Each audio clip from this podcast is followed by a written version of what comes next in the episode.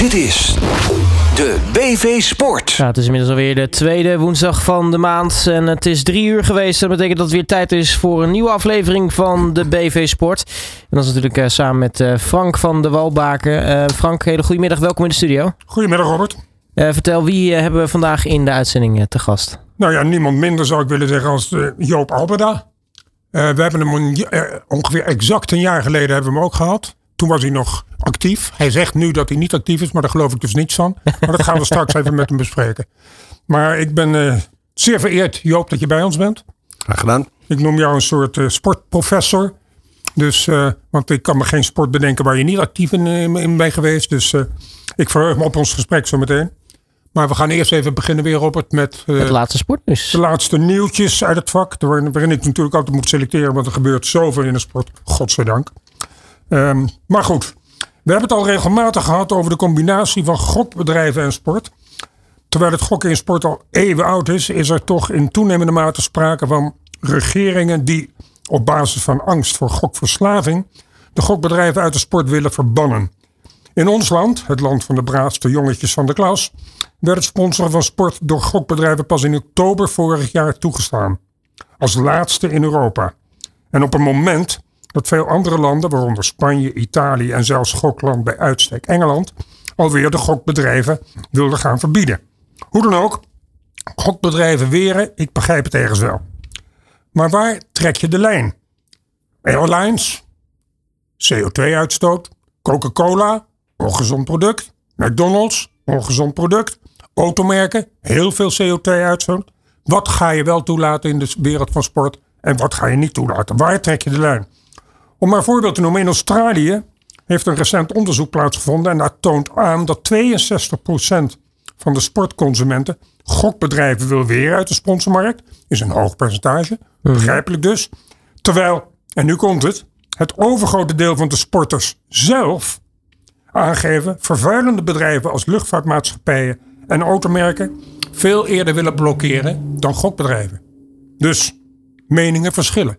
En ik vind de mening van de sporters in deze vind ik een heel belangrijk iets. Dus eh, dit wordt ongetwijfeld vervolgd. Maar zij hebben liever natuurlijk partijen die geld hebben, die geld in hun sport eh, kan steken. Als- Ja, maar dat doen airlines en automerken ook. Ja, dat is ook wel waar. Ja, die, die, eh, de, grootste sponsor op aarde is Emirates Airlines. Nou, die is een enorme vervuiler. Maar die pompt wel miljoenen, zo niet miljarden in de sport. Elk jaar. Goed, opzienbarend nieuws uit Engeland. Liverpool, toch niet de eerste de beste club in de Premier League. En eigendom van de Amerikaanse Fenway Sports Group is te koop. De Amerikaanse banken Goldman Sachs en Morgan Stanley, toch niet de eerste de beste banken, zijn aangewezen door de Fenway Group om de verkoop te bespoedigen. Bedragen zijn nog niet genoemd, maar de verkoop van Chelsea, eh, toch niet ongeveer een jaar geleden, voor 5,3 miljard dollar aan de Amerikaan Todd Boehly, eh, geeft dan een indicatie wat eh, Liverpool waard is. Want ik vind wel dat je Chelsea en Liverpool met elkaar kunt vergelijken. John Henry, dat is de baas van die Fenway Sports Group, eh, verkocht reeds 11% van de aandelen vorig jaar in Liverpool aan de ook niet onbekende Redbird Capital Partners voor 750 miljoen dollars. En datzelfde Red Bull Capital is overigens weer de huidige eigenaar van AC Milan. Ehm, die Fenway Sports Group is ook geen vreemde in de sportwereld, want naast Liverpool zijn zij ook eigenaar van de Major League Baseball Club Boston Red Sox. Nou, het is een van de betere en meest bekende clubs. Spelen natuurlijk op Fenway Park. Spelen op Fenway Park. En de National Hockey League Club Pittsburgh Penguins. Dan gaan we het even hebben over Nederland en eh, over de televisierechten van voetbal. Eh, die, daar is het relatief stil over geweest. En waarom? Omdat het een tienjarig contract was met ESPN. Maar in 2024, en dat is toch al heel gauw, komen de rechten weer op de markt. En het is geen geheim dat eh, Jan de Jong, de baas van de Eredivisie, zeer nadrukkelijk zich oriënteert op dit moment wat de mogelijkheden zijn. Nou, het is hem wel toevertrouwd om daar niet over één nacht ijs te gaan. Dus ik verwacht daar veel van. Ehm, het lijkt onwaarschijnlijk dat er weer sprake zal zijn van een tienjarig contract. Dat is op dit moment niet zo verstandig, lijkt mij. Gezien het snel veranderende landschap eh, in het mediagebied, met name de streamingdiensten. Ehm, in het ge- huidige geval is dat natuurlijk dan een situatie die met E ESPN moet worden opgelost. Vooral ook Omdat een heel belangrijk punt er hierin is dat ESPN is een aandeelhouder in de entiteit waarin de rechten van de, van de Eredivisie zijn gestort. Dus je kunt niet zomaar even zeggen, ESPN doe een bod en dat aanvaarden we niet, dan ben je weg. Nee, ze hebben aandelen. Dus dat is niet zo gemakkelijk een, eh, als onderhandelingspositie voor Jan de Jong. Hoe dan ook, maar waar wel enig licht in de duisternis is, is dat RTL en SBS op moeten gaan passen. Want RTL heeft in Nederland rechten van de Champions League. Althans, voor het open net. Want de rest zit bij uh, Ziggo achter een kastje. En SBS heeft de vergelijkbare rechten van de Europa League. Maar alle tekenen wijzen erop op dit moment dat alles wat de Europese competities betreft vanaf 2024 naar Ziggo gaat. En dus achter een kastje. Dan een, een, een hardnekkig gerucht, en dat is vanochtend las ik in de pers dat dat al enigszins bewaarheid is. Uh, Adidas was uh, afgelopen vrijdag op de beurs in Frankfurt een, een opvallende winnaar na de berichten dat de huidige Puma-baas de overstap maakt naar de drie streepjes. En dat is een meneer Björn eh, Gulden, het is een Noor van origine. Uh, zij zetten het, uh, de beursmensen zetten het aandeel van Adidas ruim 21% hoger dan de dag daarvoor. Adidas bevestigde dat meneer Gulden in gesprek te zijn, uh, met hem in gesprek te zijn over die topbaan. En volgens kenners heeft hij het vermogen om zowel de reactieve als de financiële kant, ik moet zeggen de creatieve als de financiële kant van het grote sportmerk Adidas met drie streepjes te verbeteren, want dat blijft kennelijk achter de verwachtingen. En uh, het geheel wordt ondersteund, en daardoor is het ongetwijfeld waar, dat uh, afgelopen vrijdag meldde Puma uh, dat insider Anne Freud de nieuwe baas van Puma wordt. Dus die hebben al een nieuwe baas benoemd, hebben dus al ingespeeld op het vertrek van die meneer Gulden. Um, dus ik ben zeer benieuwd. Het aandeel Puma zakte met 2%. En het aandeel Adidas steeg dus met 21%. Dat zegt genoeg. Dan nog iets anders. We hebben het vaak hierover, Robert. Clubs die worden verkocht. Nou, meneer Bezos, Jeff Bezos, de oprichter en eigenaar van Amazon. Miljardair op vele fronten. En de rapper Jay-Z, eh, ook niet onbekend, willen samen de NFL, de National Football League Club, Washington Commanders kopen de twee zouden bijna 6 miljard dollar daarvoor over hebben. En dat is een record dat ooit betaald is voor een sportvereniging.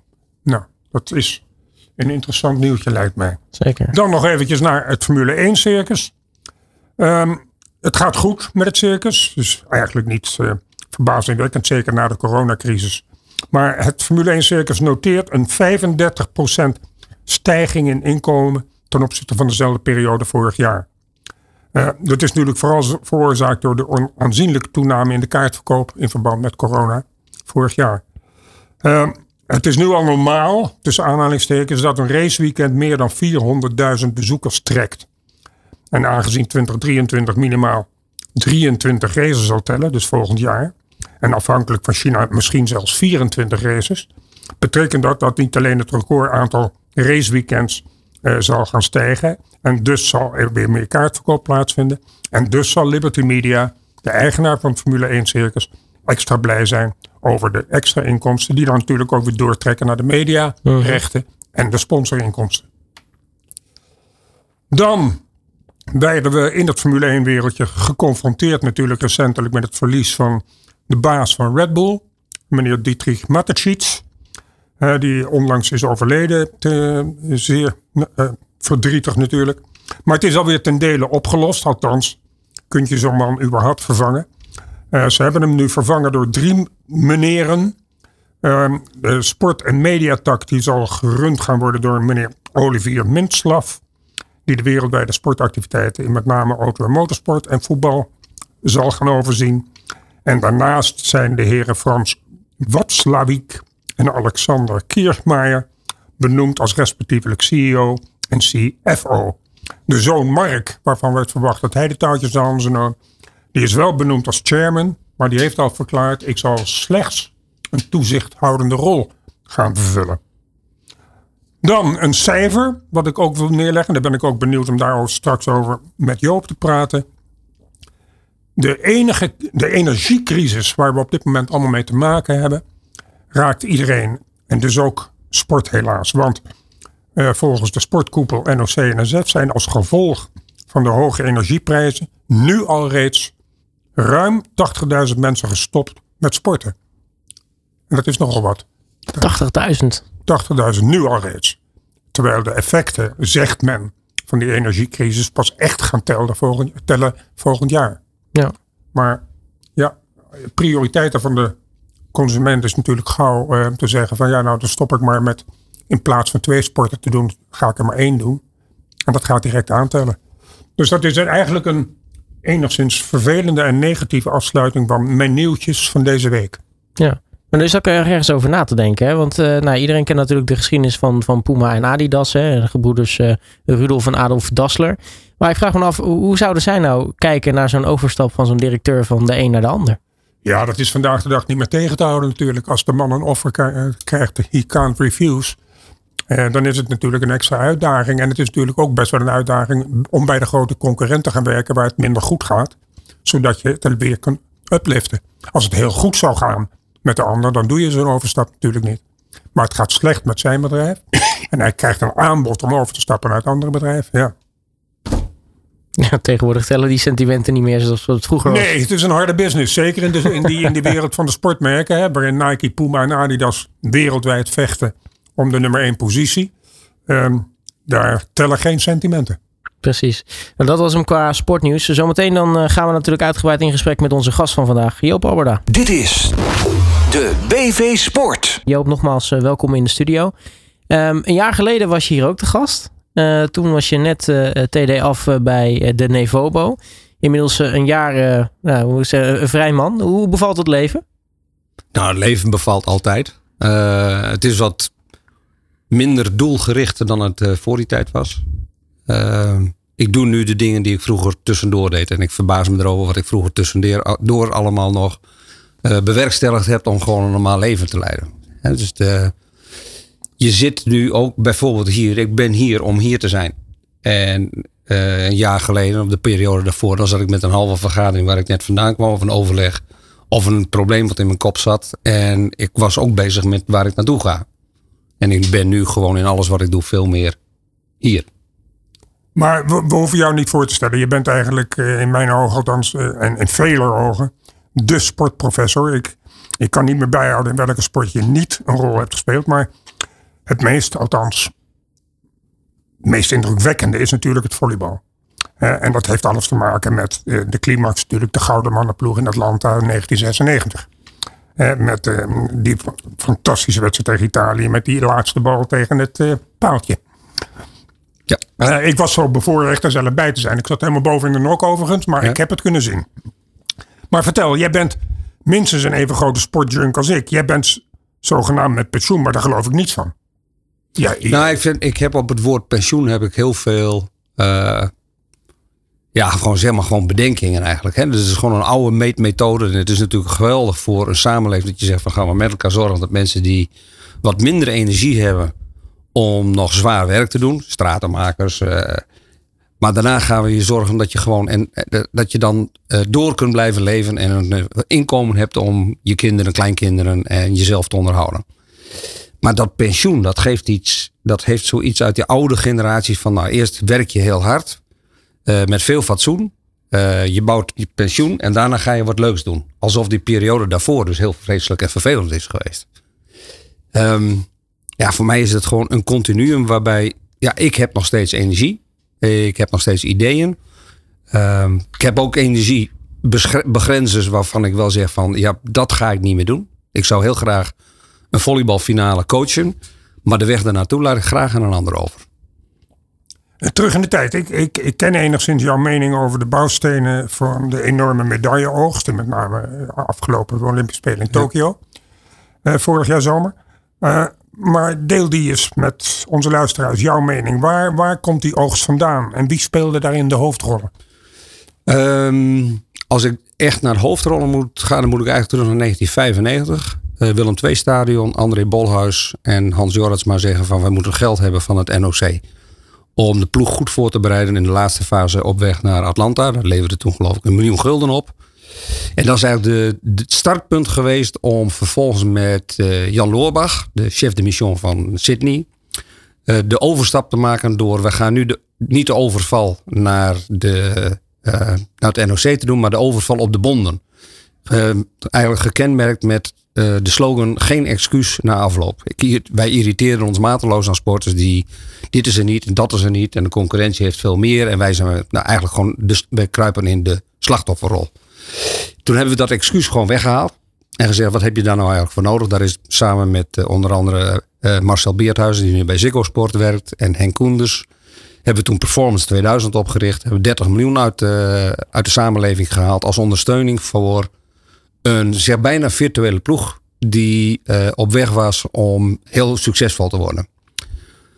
En daar zijn hebben we de, eigenlijk de grondstoffen en de axiomes van topsport benoemd. Wat is nu eigenlijk belangrijk in topsport? is een goed programma, goede staf, goede technische, goede accommodatie, een uh, tomeloze wil om iets te willen bereiken en wij halen eigenlijk belemmeringen weg. En dat is in de volgende fase na mij door Charles van Commenay verbeterd in de richting van de uh, waar wij het accent op de atleet leggen, het accent op de coach te leggen en op de faciliteit Papendal. En Maurits heeft daar vervolgens de innovatie aan toegevoegd. Nou, dan heb je dus drie grondstoffen eigenlijk. Je hebt het basisproduct wat sport is. Je hebt daar de begeleiding en de accommodatie bij. En je hebt vervolgens de innovatie toegevoegd. En dat leidt ertoe dat je eigenlijk kunt constateren dat als je het commitment hebt om tien jaar te investeren, dat je bijna elke sport medaillewaardig kunt maken. Dat kan met baanrennen is het in tien jaar gebeurd, met baseball is het in tien jaar gebeurd, waterpolo in tien jaar is het gebeurd, handbal in iets meer dan tien jaar. Maar de, in een beperkte tijd ben je in staat om, een, en dat is altijd mijn stelling geweest, een top 8 product achter te laten. Dan komt altijd de vraag, welke producten passen ook bij de samenleving? Past het in ons cultuurgoed? Als we buiten op ons heen kijken, dan zijn het altijd paarden en water en wegen. Eh, past het in onze uh, infrastructuur? Want ik denk dat het talent van de infrastructuur minstens zo belangrijk is als het talent van het talent. En als je foto van Nederland maakt, dan zie je hockeyvelden, dan zie je voetbalvelden, dan zie je water, dan zie je wegen. En op al die divisies zijn wij gewoon goed. Uh, Nederlanders zijn individuen die graag samenwerken. Dus die individuele sport en die teamsport vinden wij eigenlijk beide geweldig. Zeggen roeien de skif en de acht als metafoor. En we hebben nog 3 miljoen niet uit Nederland afkomstige mensen die wij graag uh, bij ons betrekken. Dus de Chinezen tafeltennissen, de Indisch, uh, Indonesische mensen zijn goed in badminton. Uh, mensen uit Suriname zijn ongelooflijk goed om ons te helpen met voetbal. En de Marokkanen ook. En degene die uit Curaçao komen zorgen ervoor dat wij een, een, behoorlijk baseballteam hebben. Dat is dan de Olympische ploeg. Die een reflectie is en gedragen wordt door het Nederlands volk. Maar in dit betoog, wat ik helemaal begrijp en waar, waar, ik ook helemaal mee in kan vinden, mis ik toch een naam en dan mis ik de naam van Wouter Huibrechtsen. Ja, ik heb even de sportieve lijn uh, genoemd. Er zit natuurlijk ook een bestuurlijke lijn in. En daar is Wouter uh, voor mij persoonlijk ook heel belangrijk geweest. Overigens voor de luisteraars, voormalig NOC, voor, ja. NOC NSF voorzitter. en de baas van Mickey van McKinsey in ja. Nederland. Ehm, en ik werd bondscoach in 1992, direct na de Olympische Spelen van eh, Barcelona. En wij stonden bij, met de volleybalbond voor een probleem. Niet al te veel geld. En ik ben toen naar uh, Wouter Huibrechts gegaan zei, wij kunnen dit project doorzetten. En ik denk dat er twee of drie jongens heb ik in de portefeuille waarvan ik denk die gaan zich ontwikkelen. Waardoor wij een doorstap kunnen maken naar Atlanta. Waardoor het bankrasmodel wat we toen hadden niet alleen maar een eenmalig succes is wat vervolgens wegglijdt, maar misschien naar een gouden medaille kan komen, waarna het een rolmodel kan worden voor uh, nationale sportontwikkeling. Hij begreep dat de volgende dag had ik het geld op de bankrekening staan wat wij nodig hadden om door te gaan als uh, volleybalbond. Visionair, woonde ook veel in Amerika en wist met, dat met de westenwind toch wel heel veel uit Amerika naar Nederland komt. Heeft toen ook met A.T. Kearney het uh, document geschreven. Uh, sport als inspiratiebron van de samenleving. Wat je nu eigenlijk nog steeds naadloos kunt laten operationaliseren. Ik heb het ondertussen naar vijf voorzitters van het NOC aangegeven. Maar ik heb niet het gevoel dat het in vruchtbare aarde valt. Dus dan komt er altijd weer iets nieuws. Um, Wouter is er zeer belangrijk geweest. Uh, is ongelooflijk jammer dat hij vroegtijdig zeg maar, gesneuveld is in het proces binnen, binnen topsport en binnen het eh, NOC. Ehm, was een visionair. En die mensen heb je nodig. Daarna hebben we een beheerder gehad, meer in de vorm van Hans Blankert. Joop van der Rijden ook nog wel eens een keer als breker. Nationaal uh, knuffel uh, voorzitter uh, Erika Terpstra. En nu zijn we in een rustig vaarwater met Anneke van Zanen. Maar de impact van de, de change is geweest onder Wouter Huibrechtsen. Mag ik jou een, een kritische vraag stellen? Wouter Huibrechtsen die profileerde zich in mijn ogen terecht als de woordvoerder voor de Nederlandse sport. Uit zijn McKinsey-tijd eh, was het bijna automatisch natuurlijk. Um, vind jij niet dat onze huidige voorzitter van het NOC-NSF, of wil je daar geen antwoord op geven, kan ik me ook voorstellen, dat die te anoniem is? Uh, ja en nee. Ik begrijp, de, we moeten niet vergeten dat wij over 1992 ongeveer spreken, 1992, 1993, NOC-NSF wordt uh, één organisatie. Dat was en daar beschouwden wij ons ook. Wij waren toen de pioniers die topsport ontdekten. We hadden eigenlijk alleen maar die Blanke Schoen, Anton Geesing, Johan Cruijff, uh, Art en Casey. En dat was het dan ook alweer. Dat was het nog wel. Daar kwam Anne, uh, uh, Ellen Verlangen bij in Barcelona. Maar dat was ook wel ons hele palet. Iedereen keek nog naar Nederland 1 of 2.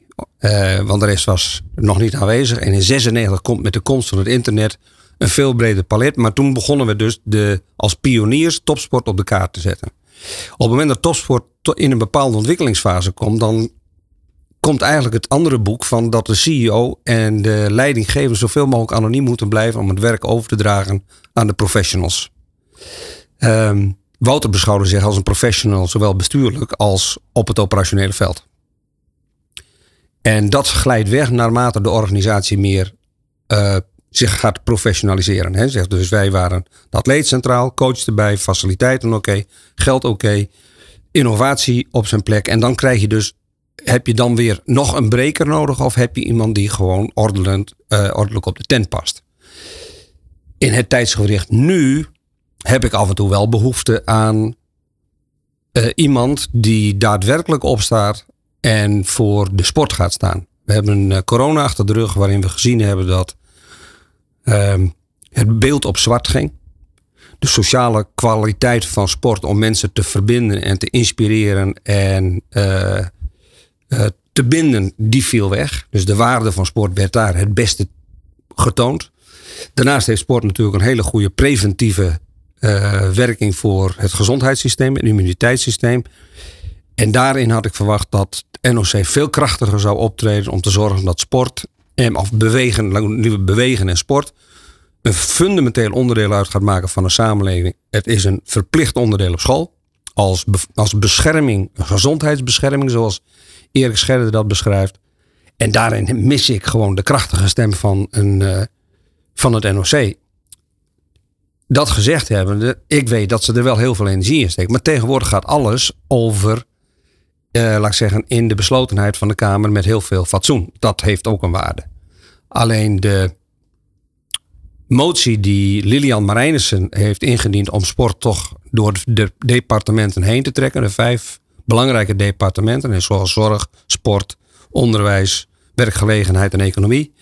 Ja, dat krijgt 150 steunbetuigingen van alle leden van de Tweede Kamer. En daarmee is het probleem opgelost. Want sport is nog steeds een activiteit na vijf uur, gerund door vrijwilligers en een gratis bijdrage voor de overheid in, de, in een rustige samenleving. Ze doen er niets aan. Uh, je bent super kritisch, gelukkig. Daar ben ik alleen maar blij mee, want uh, we leven in een land dat wel eens leidt, en dan bedoel ik leidt met een lange ei, onder het fenomeen polderen. Uh, wat heeft de sport op dit moment in jouw ogen nodig? Um, op zowel topsportniveau als breedte niveau. Ja, nou, topsport, topsport en dat, daar heb ik vroeger ook wel anders naar gekeken. Heeft het minste nodig. Dat redt zichzelf ook wel. De BV-sport eh, en topsport, daar zie je gewoon toch. Kijk naar, dat, uh, naar het schaatsploeg. Als mensen zelf niet de schaatsploeg aangereikt krijgen, gaan ze zelf een, spa, een, een uh, virtuele ploeg ontwikkelen met elkaar op nieuwe creatieve wijze. Krijgt weer een nieuw verdienmodel onder. Dus daar ben ik niet zo bang voor, want ambitie, die we in de 90 jaren eigenlijk ontmanteld hebben, laat zich niet weer beteugelen. Die geest is uit de fles.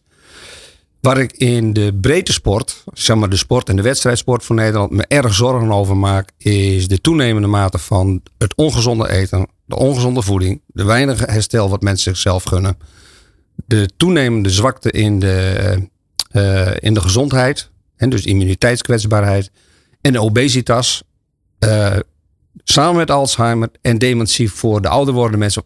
Overal in is bewegen een preventief gratis medicijn. Dus nu voor het eerst zie ik zelf ook dat sport past bij VWS. Maar dan alleen in de preventieve zaak. En ik zou de regering gewoon aanbevelen. Laat alleen maar uh, zorgverzekeraars toe in de markt in Nederland. Die aantoonbaar een grote bijdrage willen leveren aan het preventieve deel. En niet alleen het verdienmodel in het curatieve deel hebben. Dus laat die maar de sport ondersteunen met een paar miljard. Ik neem aan dat je het eens bent met een stelling die ik vaak hanteer. Uh, sport is geen bijzaak meer, maar hoofdzaak. Ja, het is een. Het is een uh, kijk, sport, de topsport is uiteindelijk gewoon mondiaal gezien is een uh, belangrijke bijzaak. Net zoals talent voor mij ook een noodzakelijke bijzaak is. Maar sport krijgt nu, of bewegen, krijgt nu een andere dimensie in een nieuwe wereld. En die moeten we gewoon eens tegen het licht houden van wat zouden we nu met de sport kunnen doen. Ik verwijs toch even naar het rapport van A.T. Kearney. 30 jaar geleden. Dat is nog steeds actueel. Wat kan sport bijdragen aan een gezonde, vitale samenleving? Ik denk heel veel. En is het zo dat jij ook een, een supporter bent van de stelling topsport heeft breedte sport nodig en breedte sport heeft topsport nodig? Ja, dat is gewoon net. Het is een worsteling die ik ook zie over onze discussie over het hoofd en het lichaam. Op het moment dat we zeggen dat hoort bij elkaar, dan hebben we nog steeds een psycholoog voor het hoofd en we hebben een fysieke trainer voor het lichaam. En daarna zeggen we als, ik me, als mijn hoofd zich goed voelt, dan komt dat lichaam wel mee. En als het lichaam sterk is, dan zit daar vaak ook een goede kop op. Dus die onverbrekelijkheid, ja, dat, is, dat heeft onze vriend Descartes veroorzaakt. Die, twee, die scheiding van het, van het Alsof die twee dingen onafhankelijk van elkaar kunnen opereren. Juist een holistische visie, die we eigenlijk ook in breder palet hebben over de hele planeet. En hoe we met elkaar omgaan en met een totale samenleving. Dat worstelt op het ogenblik. Dat schuurt aan alle kanten. we schuren met China, we schuren met Afrika, we schuren met immigratie, we schuren met, uh, met de boeren, met, de, met het onderwijs, we schuren met, uh, met de zorg. En dat is op het ogenblik. Ik vind dat wel een. Uh, een soort veenbrand die wel eens een keer kan uh, uh, ontploffen. En dan gaat de samenleving uit elkaar vallen. Dat vind ik de grootste dreiging. En als er iets is waarvan ik zeg dat is maar een kleine bijdrage, maar sport kan wel bijdragen om fysiek te laten zien dat je uh, bij, in, in sport is talent gewoon het uitgangspunt. Niet welke kleur je hebt, niet naar welke kerk je gaat, niet wat je achter, achtergrond is. We spelen met elkaar. En dat samenspelen, samenwerken en samenleven. Ja, daar kan sport toch echt een substantiële bijdrage leveren. Om een bijdrage te leveren dat de samenleving niet uit elkaar valt in schatrijke mensen en straatarme mensen, dikke mensen en minder fitte mensen. En hele fitte mensen. Dat is gewoon niet goed. En vind je ook niet dat de sport, en dan met name de topsport, een bepaalde functie heeft in het positioneren van een land in de wereld? Kijk wat er op dit moment gebeurt in het Midden-Oosten en al die landen die, die zien het einde aankomen van hun energiebehoeften of energievoorzieningen, waarmee ze heel veel geld verdienen. En ze richten zich nu voor een zeer belangrijk deel op de sport. Dus het, huizen, het huisvesten, het, het organiseren van topsportevenementen heeft wel degelijk, in de ogen althans van het Midden-Oosten, een enorme functie. Um, denk je ook niet dat onze medailleoogst in Tokio, die hoger was dan ooit, Um, dat die ook weer bijdraagt aan de positionering van Nederland. Een toegankelijk land, een land waarmee we zaken kunnen doen? Dat durf ik niet zo gauw te zeggen. Uh, waar wij het zo net even over hadden, als je ziet hoe wij worstelen met een immigratieprobleem. Dat als mensen uit Oekraïne komen, dat de, grenzen open gaan en alles kan. En zodra er andere huidskleur op zit, dat we dan toch wat terughoudender zijn en er allemaal uh, beschermingen en uh, procedures onderleggen die niet over de mens gaan, maar gewoon over het land waar je vandaan komt en, en ooit de, de potentie van IS uh, die daar als gevaar achter zat, wat toen heel legitiem was. Maar dat palet in de wereld is steeds aan het veranderen. En ik ben echt niet jaloers op de overheid die dit soort complexe zaken moet gaan managen. Um, het feit dat door corona bewegen en sport geen, el, geen andere positie gekregen heeft, geeft mij niet aan dat dat nou echt een, uh, een fundamentele waarde toevoegt aan Nederland.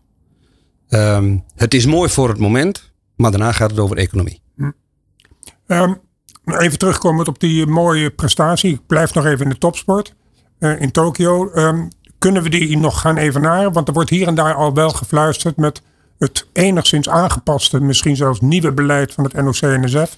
Dat er meer aandacht gaat komen voor de breedte sport en misschien iets minder voor de topsport. Gaan we die medailleoogst van Tokio nog een keer evenaren in de toekomst? Ja, dat doen wij uh, in, in, uh, in uh, Athene of in Sydney iets deden wat niemand 2000. had verwacht. toen riep ook iedereen dat wordt nooit verbroken. Toen zei ik van ja, dat is gewoon een kwestie van tijd en ik hoop dat ik het meemaak. Um, Hang je, hang je het gedeeltelijk of misschien wel geheel op aan Maurits Hendricks? Nee. Nee, natuurlijk niet. Uh, iedereen staat op de schouders van zijn voorganger. Ik stond op de schouders van Arie Selingen toen wij Olympisch kampioen werden. Die heeft dat grondvest gedaan. Maurits staat op de, op de schouders van Charles van Commenee. Uh, en Charles staat op mijn schouders. Wij staan gewoon, ook met z'n drieën hebben we een uitstekende verhouding. En de, de dingen die wij doen, als je er heel kritisch naar zou kijken, als je gewoon zegt, je moet ook een aantal dingen niet doen. We hebben een aantal sporten gekozen die, waar internationaal de maakbaarheid wel van vaststaat. En doen, wij doen dat op de vergelijkbare methode zoals de DDR dat vroeger gedaan heeft. Alleen die deden dat met een ideologische grondslag en wij doen het met een economische grondslag. Als je ziet hoeveel ex-sporters op welke wijze dan ook, goed of slecht, nu een baan hebben gevonden, een rol hebben gevonden in de samenleving, met als uitgangspunt sport dat is onvoorstelbaar. Daar droomden we vroeger van. Dat is nu realiteit geworden. Um, de kans dat dat verbeterd wordt is van andere factoren afhankelijk. Bij wijze van spreken, hoeveel disciplines gaan er in de toekomst worden toegevoegd? Hoe gaan wij in de toekomst om met de genderdiscussie? Hoe gaan wij in de toekomst al die gemengde sporten uh, omarmen? Want inclusie die in de samenleving een rol speelt. Hè, dus vrouwen aan de top en vrouwen in een volwaardige positie. Zou wel eens met heel veel takken van sport uh, een verandering teweeg kunnen brengen. Maar mag ik hieruit concluderen dat jij net zo trots bent over de maatschappelijke carrière die jouw volleyballers hebben behaald na Atlanta, als uh, dat je trots bent op de gouden medaille?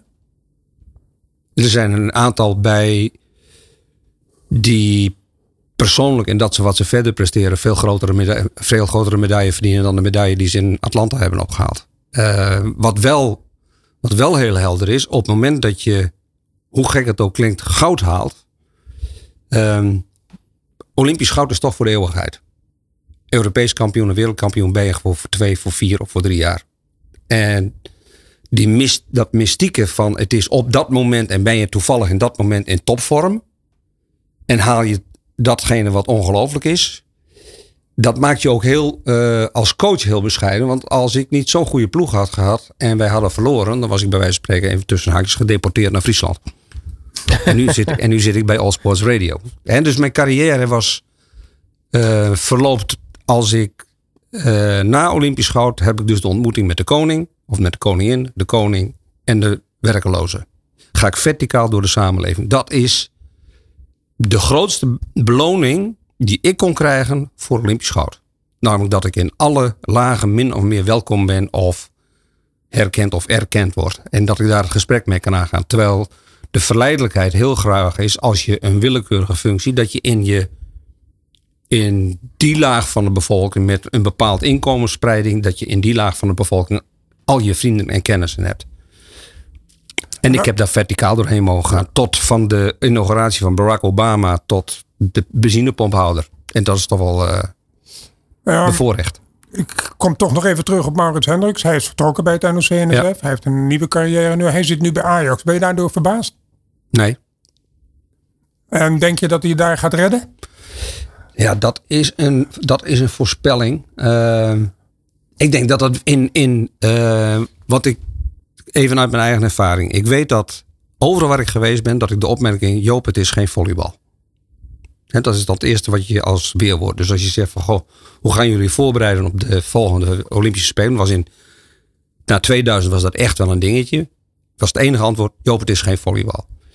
Ehm, sport heeft heel veel te maken met gildemeesters. Die vinden dat zij met een hamer in een bijtel de enige zijn die verstand heeft om dat meubelstuk te maken wat design is en wat past in de wereld, in het wereldmuseum.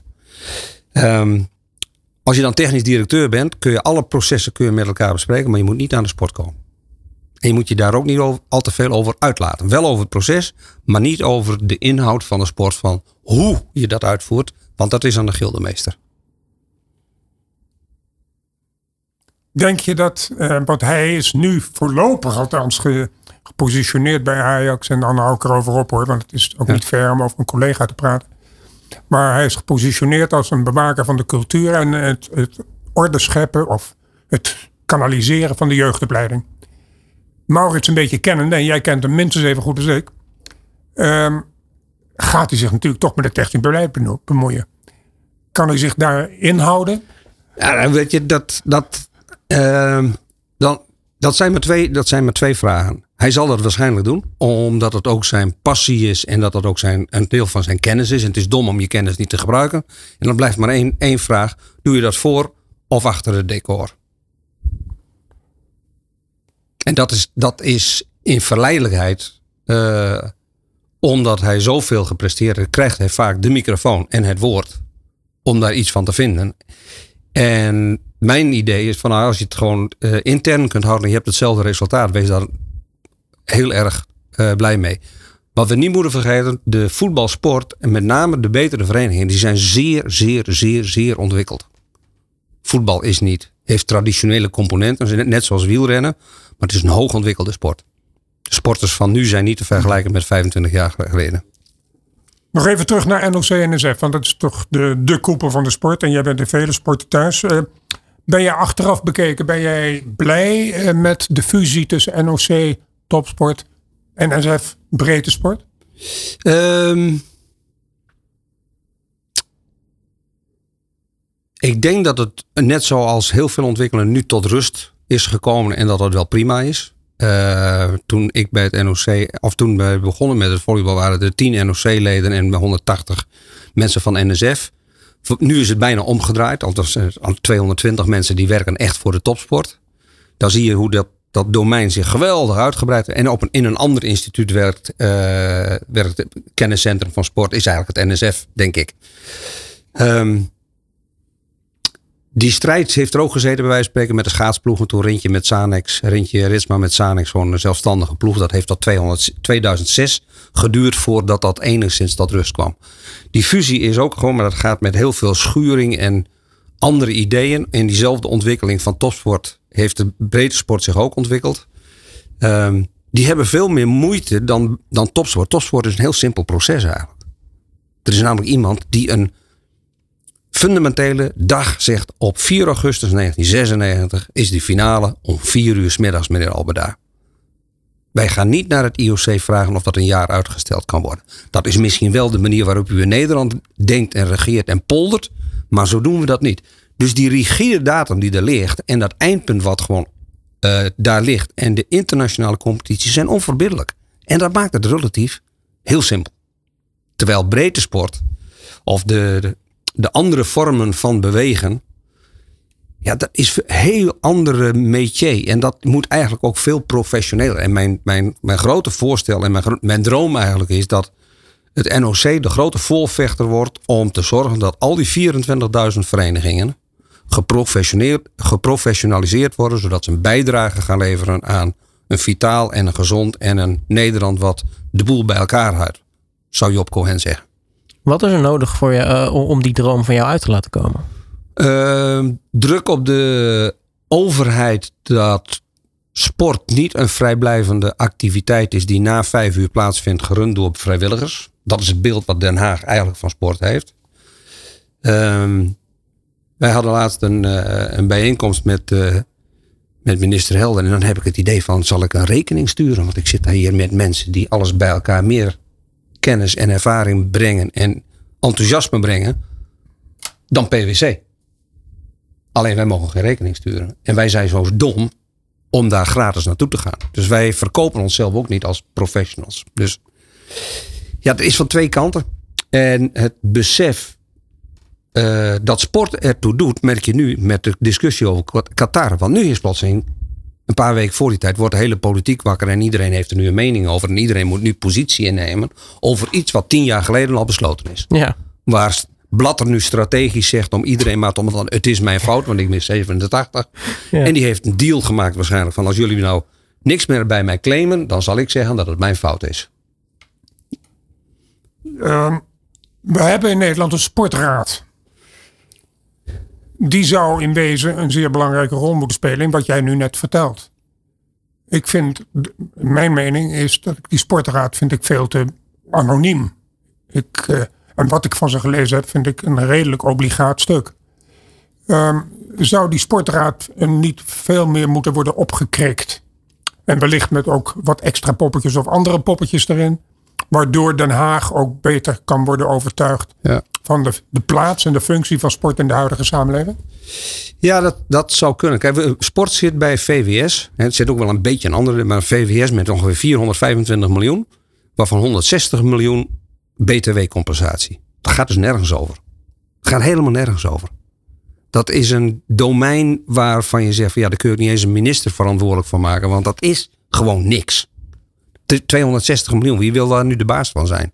Vraag dat maar eens aan Bezos of aan Zuckerberg of aan Elon Musk. Die zouden er niet de baas van willen zijn. En toch hebben we uh, met elkaar wel het idee dat daar iets moet gaan gebeuren. En ik vergelijk het even met Robert Dijkgraaf. Dat is in de politiek een apolitieke minister. Die haalt miljarden vrij voor het voortgezet en wetenschappelijk onderwijs. Omdat hij, denk ik, als minister de autoriteit heeft onafhankelijk te zijn en dat zijn mening niet te echt ter discussie staat, want hij is wetenschapper. De andere minister, of een aantal ministers, uh, en dat is natuurlijk niet aardig om te zeggen, maar die ervaar ik bijna als stagiaires. Hugo de Jonge heeft een fantastische opleiding gehad als minister van Volksgezondheid. Heeft daar heel veel geleerd in een crisistijd. En denkt van, nou dat heb ik nu vier jaar gedaan, laat ik nou eens een keer huisvesting gaan doen. Dan denk ik als kiezer, maar denkt u dat ik daar vertrouwen in ga hebben? En als je minister van Financiën bent geweest, dat je dan denkt van, ik ben vast ook heel goed in buitenlandse zaken dan kun je wel zeggen dat je misschien bestuurlijk goed bent. Maar wekt dat nou het vertrouwen dat wij de beste mensen in de overheid hebben voor de meest, in de meest moeilijke naoorlogse periode om grote problemen op te lossen? En welke mensen komen dan op het Malieveld? Dat zijn de mensen die hun, zeg maar, hun onderdanen niet in de steek laten. De onderwijzers gaan niet weken staken, want dan hebben die kinderen, laten zij niet in de steek. Dus zorgpersoneel blijft altijd werken, laten hun patiënten niet in de steek. En boeren laten hun koeien niet vijf dagen ongemolken rondlopen. Dat zijn mensen die zijn eigenlijk kwetsbaar door hun passie. En sport en bewegen is ook kwetsbaar door zijn passie. Want ook als we geen geld krijgen, blijven we straatvoetballen. Maar pleit dit dus juist niet dat die sportraad een, een veel dominantere functie zou moeten hebben? Ja, ik weet, ik heb, ik heb. Het is een sportraad weer, hè? We hebben een raad en dat was de bedoeling om daar. Wat, wat is de functie van de raad? Is dat een raadgever? Ja, die geeft advies en dat mag je naast je neerleggen. Heb jij geen politieke ambitie? Nee. Nee, met, met alle respect. Minister Joop Albeda van ja, we, we, hebben al een minister Albeda gehad, dus dat is één is genoeg. uh, de, ik heb geen. Ik, heb, ik vind ook uh, bij mijn uh, afscheid op 9 november vorig jaar in Schravenland heb ik al gezegd, ja, de muziek die daaronder onder hoort, It's Your World Now. Waar ik soms heel verdrietig van word, is oudere mensen wiens tijd fysiek, maar misschien mentaal niet geweest is, die nog steeds zich vastklampen aan dat podium om, om maar niet te verdwijnen. En dat doet geen recht aan de kwaliteit van, van de, de 40-jarigen, de 40, 50-jarigen. En dat geeft soms ook een, een, eh, een verdrietig beeld niet het energieke beeld waar de wereld recht op heeft. En we zitten in een bizar complex tijdsgewricht op het ogenblik. Van oorlogen tot energiecrisis, tot immigratieproblemen, tot stikstofproblemen, CO2-problemen. Dat is niet 1, 2, 3 op te lossen voor, uh, voor mensen uit mijn generatie. En dus ik heb daar gewoon geen enkele ambitie. Ik wil er wel wat over zeggen. En ik vind ook dat ik gelijk heb. Maar ik ga niet de politiek in. Nee, maar goed, dan ga je nog wel de sport in. En je noemde net ook, of uh, voor dit uh, interview, noemde je ook uh, de, de, het, het coach-pop-platform wat recentelijk ja. heeft plaatsgevonden. je was daar, kan je daar iets over vertellen? Nou ja, ik ben, wij zijn ooit in 2006 met, Rob, met Toon Gerbrands en Jan Reker en Roeland Bot hebben wij en Henk Kruin hebben we NL Coach opgericht. Als belangenvereniging, omdat we zeiden van god, het zou toch geweldig zijn als Louis van Gaal gewoon goede dingen doet. Dat de ouders van de F'jes en de C'tjes en de D'tjes die aanwijzingen mee kunnen nemen. En dat ze dat bij wijze van spreken gewoon toepassen. Want dan wordt gewoon het vak wat beter. Er is geen reden meer om kennis bij mensen weg te halen. Uh, NL Coach bestaat nog steeds. Uh, ik geef samen met uh, Edward Zwier geven we dat, het blad uit. Maar er is nu een, een, moment aangekomen dat niet meer de intentie het uitgangspunt is van hoe een atleet zijn relatie heeft met een coach of met een bestuurder, maar hoe het ervaren wordt. Dus ik ervaar het als intimiderend, zoals jij tegenspreekt. Ik ervaar het als vervelend en ik ervaar dit als een onveilig sportklimaat. Dat leidt tot een andere perceptie van die hele verhouding tussen bestuurderen, want de hele keten wordt dan aangevallen. Um, uh, dat hebben we achterin volgens gehad bij het turnen, bij triathlon, bij hockey, bij voetbal. Maar daarvoor hadden we het natuurlijk in het katholieke geloof. Dus overal waar uh, macht en ambitie elkaar kruisen. Uh, en in de voice, daar komen allemaal problemen voor van mensen die op een oneigenlijke wijze gebruik maken van talenten. seksueel misbruik, daar hoeven we niet over te spreken. Dat is allemaal klip en klaar. Maar het grensverleggende opdracht die een coach heeft om dat te doen op het wereldpodium waar de concurrentie heel erg hoog is en de marges steeds smaller worden. Um, daar moet je grenzen verleggen. En grenzen verleggen is niet altijd even plezierig. Dan ga je dus eigenlijk met een paspoort de grens over en je komt bij wijze van spreken in Rusland en je kunt niet eens de naambordjes lezen. Dat is een onveilig gebied als je er een keer bent, ben jij de enige die een wereldrecord heeft gevestigd. En de enige die dan in dat buitenland is geweest. En om sporters daar te brengen, heb je gewoon, uh, moet je behoorlijk weerbaar zijn. Dus je moet tegen weerstanden kunnen. Je moet uh, valkuilen meemaken. Je moet bijna overtraind zijn geweten om te weten waar die grens van belastbaarheid ligt. En topsport is zelden comfortabel. Zelden. Um, en we zitten nu in een tijdsgewicht dat sporters zich en dat, dat is terecht, hè, zich mogen uitspreken over hoe zij het ervaren. Maar het moet niet zo ver gaan, denk ik, dat uh, coaches daarin gewoon geen ondersteuning krijgen. Het slachtoffer, daar zijn wij in Nederland, denk ik, gewoon geweldig geëquipeerd om mensen die eruit dreigen te vallen, we daar vangnetconstructies voor hebben en heel veel mensen die daarin geholpen worden. Het huidige tijdsgericht is het heel simpel om iemand te beschadigen. Je brengt een verhaal naar buiten. Via social media of op een andere manier. Hoor en wederhoor wordt op, dat, op die platforms niet uh, ordentelijk toegepast.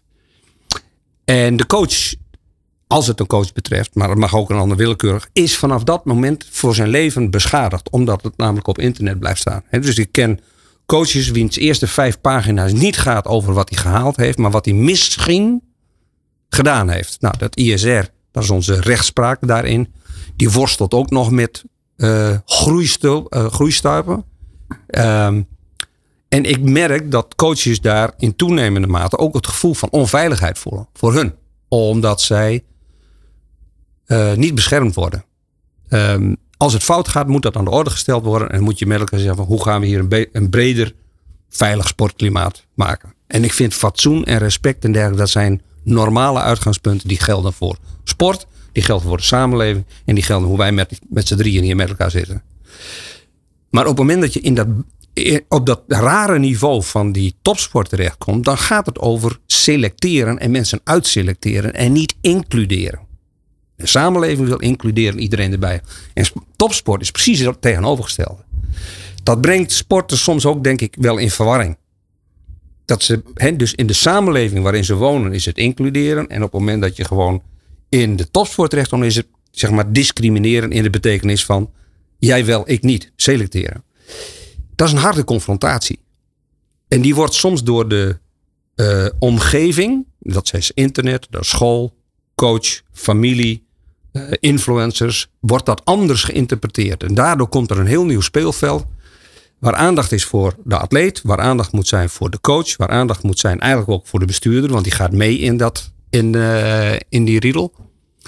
Um, en dan moeten we heel snel moet daar een standpunt in, ingenomen worden. En mijn pleidooi is: NL Coach, professionaliseer dat. NOC, help hun daarmee om daar een goed, eerlijk, uh, betrouwbaar, uh, juridisch ondersteuning te geven aan coaches. Net zoals we dat doen bij NL Sporter, voor de sporters.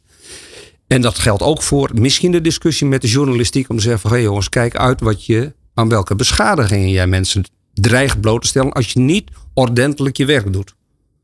Als ik dan even de sprong maak direct voor ons begin over Amerikaanse invloeden, dan gaat dat eindigen dat mensen elkaar gaan zoenen en dan worden er gigantische bedragen verdiend aan dit hele proces. Dat kan niet de bedoeling zijn. Maar als ik jou zo hoor, dan is je bezieling groot. Dat verbaast me natuurlijk niks.